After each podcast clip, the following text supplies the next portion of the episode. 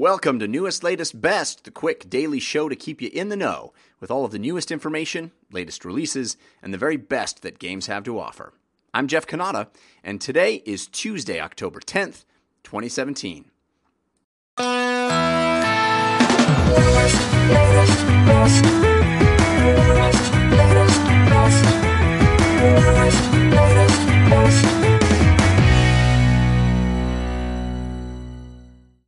We've been talking a lot lately about nostalgia and the old days uh, between the Super NES Classic and Road Redemption, which is a throwback to the old 3DO Road Rash game, which also was available on Genesis and Super Nintendo.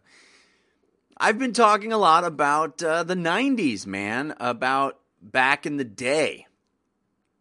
And I don't know actually how much any of you know about my history. But my very first job, actually, in the '90s, as a, a wee wee boy uh, in, in grade school, was as a video game reviewer. I I got a job really really young writing video game reviews for the newspaper for the princely sum of twenty five dollars a week, and I used to give a score to those games uh, out of ten, and there were very few games that earned the score 10 out of 10 for me, even at that young age. But one of those games, one of that handful of near perfect gaming experiences, was a game called Star Control 2.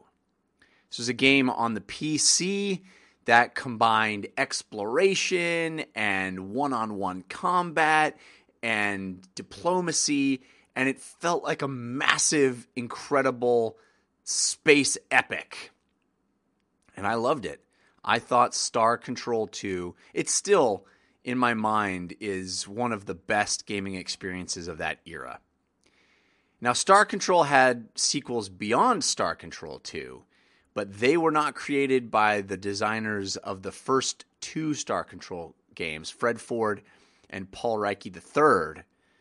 But now, news today that those two designers are coming back to the Star Control universe and creating a spiritual successor to Star Control 2. They're going to call it Ghosts of the Precursors.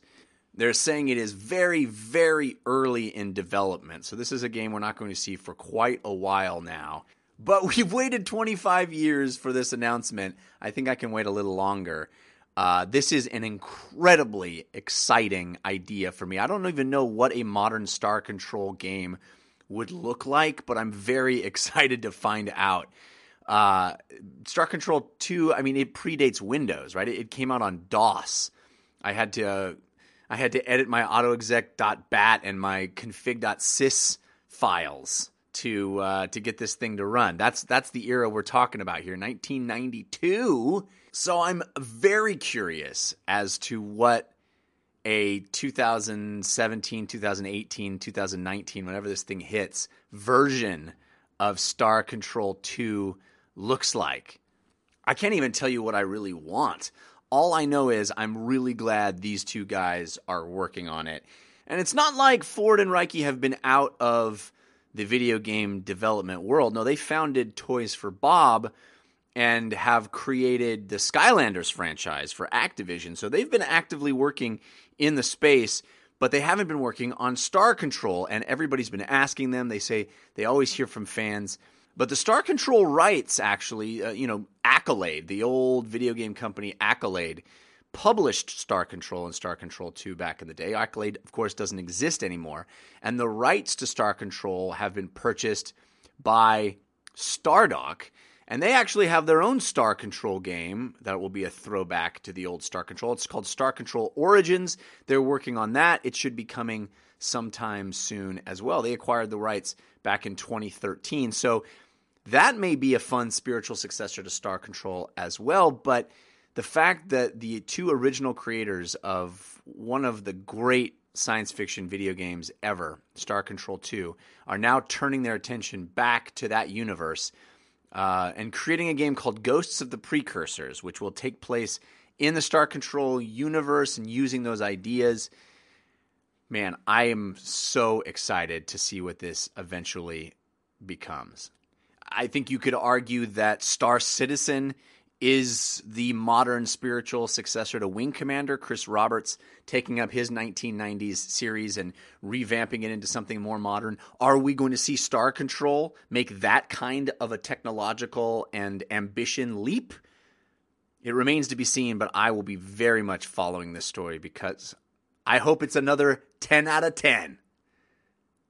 We've been talking a lot about how incredible a year for video games 2017 is, how tough it is going to be for me to compile my best of the year list. We always do on my other show, DLC. We do our top five games of the year. It's going to be a tough one this year because there are my list is already jam packed, and we haven't even got to the meat of the year.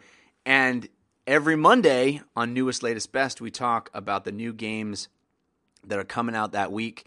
Uh, video, video Games 24 7, the website, just put out an article highlighting the fact that every single week from now until December, the mid December, Christmas really, there is going to be at least one and sometimes multiple blockbuster games coming out. We've already had a jam packed 2017 with some of the greatest games ever released all this year.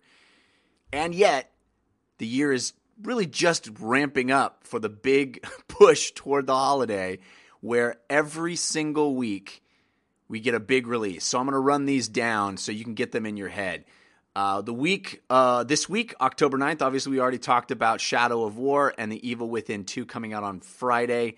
And then next week, we got South Park The Fractured Butthole, WWE 2018, and Gran Turismo Sport. Then the week of October 23rd, Destiny 2 hits the PC. Assassin's Creed Origins, Mario Odyssey, and Wolfenstein 2, The New Colossus, all hit on the exact same day, October 27th. That's just like the perfect storm of no time. How do you how do you play all three of those games? it's insane. Mario Odyssey looks like one of the biggest, most sprawling Marios ever made. Assassin's Creed Origins has been described to me as The Witcher in the Assassin's Creed universe, which makes me actually really excited to play it. And then Wolfenstein 2, of course, a balls to the wall, insane first person shooter. That's nuts. The following week, October 30th, Call of Duty World War II comes out. Week of November 6th, Nioh Complete Edition on PC. The expansion to Horizon Zero Dawn, which is one of the best games of the year, bar none. Frozen Wilds, that hits November 7th.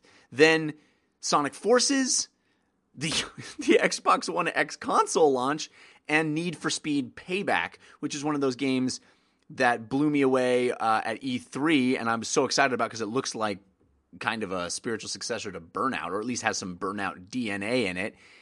And I keep forgetting about that game when I talk about games coming out at the end of the year, but I'm really excited to play Payback. It looks awesome. It looks like it has a story. It's got these cool moments where, you know, of of storytelling, this very sort of Fast and the Furious esque cinematic combination of driving and and narrative. Ugh, that looks awesome. Then November 13th, LA Noire comes out on consoles, the new version of LA Noire.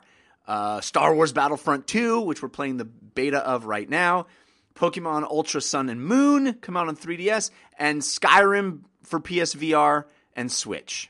So I kind of want to replay Skyrim in VR, but who's going to have time? Who's going to have time? Week of November 20th, the Inpatient comes out on PSVR. Week of the 27th, Resident Evil Revelations and Revelations 2 are re released on the Switch. Then Doom in VR. Then Xenoblade Chronicles 2 on Switch, a big, sprawling, epic role playing game that looks amazing.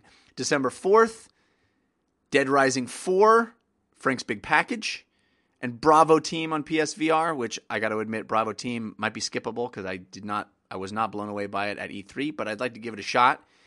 And then December 11th, Fallout 4 in VR, Okami HD, and Resident Evil 7 Gold Edition. It's insanity! What's going to make your Christmas list? What are you going to buy? What do you like? What's uh, there's just too much, right? There's too much, but what how do you narrow that down, especially October 27th? Are you getting all those? Are you just getting Mario? How's it going to work? Are you are you I've been waiting for Destiny 2 to come out on PC? that week is brutal for releases. Hey, speaking of stuff that's brutal, I wanted to get your thoughts on something that we talked about on this week's edition of my podcast DLC, which you can find at 5by5.tv slash DLC. And it's it's really a big topic right now in all of gaming because it's it's taken over, guys. And I'm talking about loot boxes. We see Shadow of War releasing today f- with loot boxes and in a single player game. People are very upset about that. Uh, we're seeing Battlefront, Star Wars Battlefront 2, having loot boxes tied to progression, tied to actual in game abilities rather than just cosmetics. So if you want to get better at the game, you actually have to invest in loot boxes or earn loot boxes. And you can play and play and play, but if your loot box doesn't come up with the upgrade you want or need, you're not going to get better performance in the game. Very problematic, I think. We've got loot boxes uh, all over the place, and it doesn't seem to be slowing down. It seems to be ramping up. And I understand the motivation from the developer side. I do. And I don't think it's always just money, although you can't argue with some crass versions of, of this. I mean, especially the Star Wars Battlefront just seems inexcusable. Forza 7 just released with loot boxes with stuff that used to be just part of the game, and now they've shuffled it off into loot boxes. I happen to really enjoy the process of opening a loot crate. It's it's fun when you when you break open a box in Overwatch or Heroes of the Storm, as I often do, and a cool skin pops out, it's a fun thing. It's fun to roll those dice. It's fun to pull that lever in the casino and find out what you get. But this is, it's getting out of hand, and I'm very curious what you guys think. I would love this to be a topic that we talk about the rest of this week and into next. Uh, are you frustrated by this? Do you buy loot boxes? Do you think this is a viable way to add monetization? Is it a fun thing that you can just earn in game and you're never pressured to spend real world money on loot boxes? Maybe it's just a fun new thing to pop open that present and see what's inside. I can understand that. It's a fun thing for me in, in Heroes of the Storm.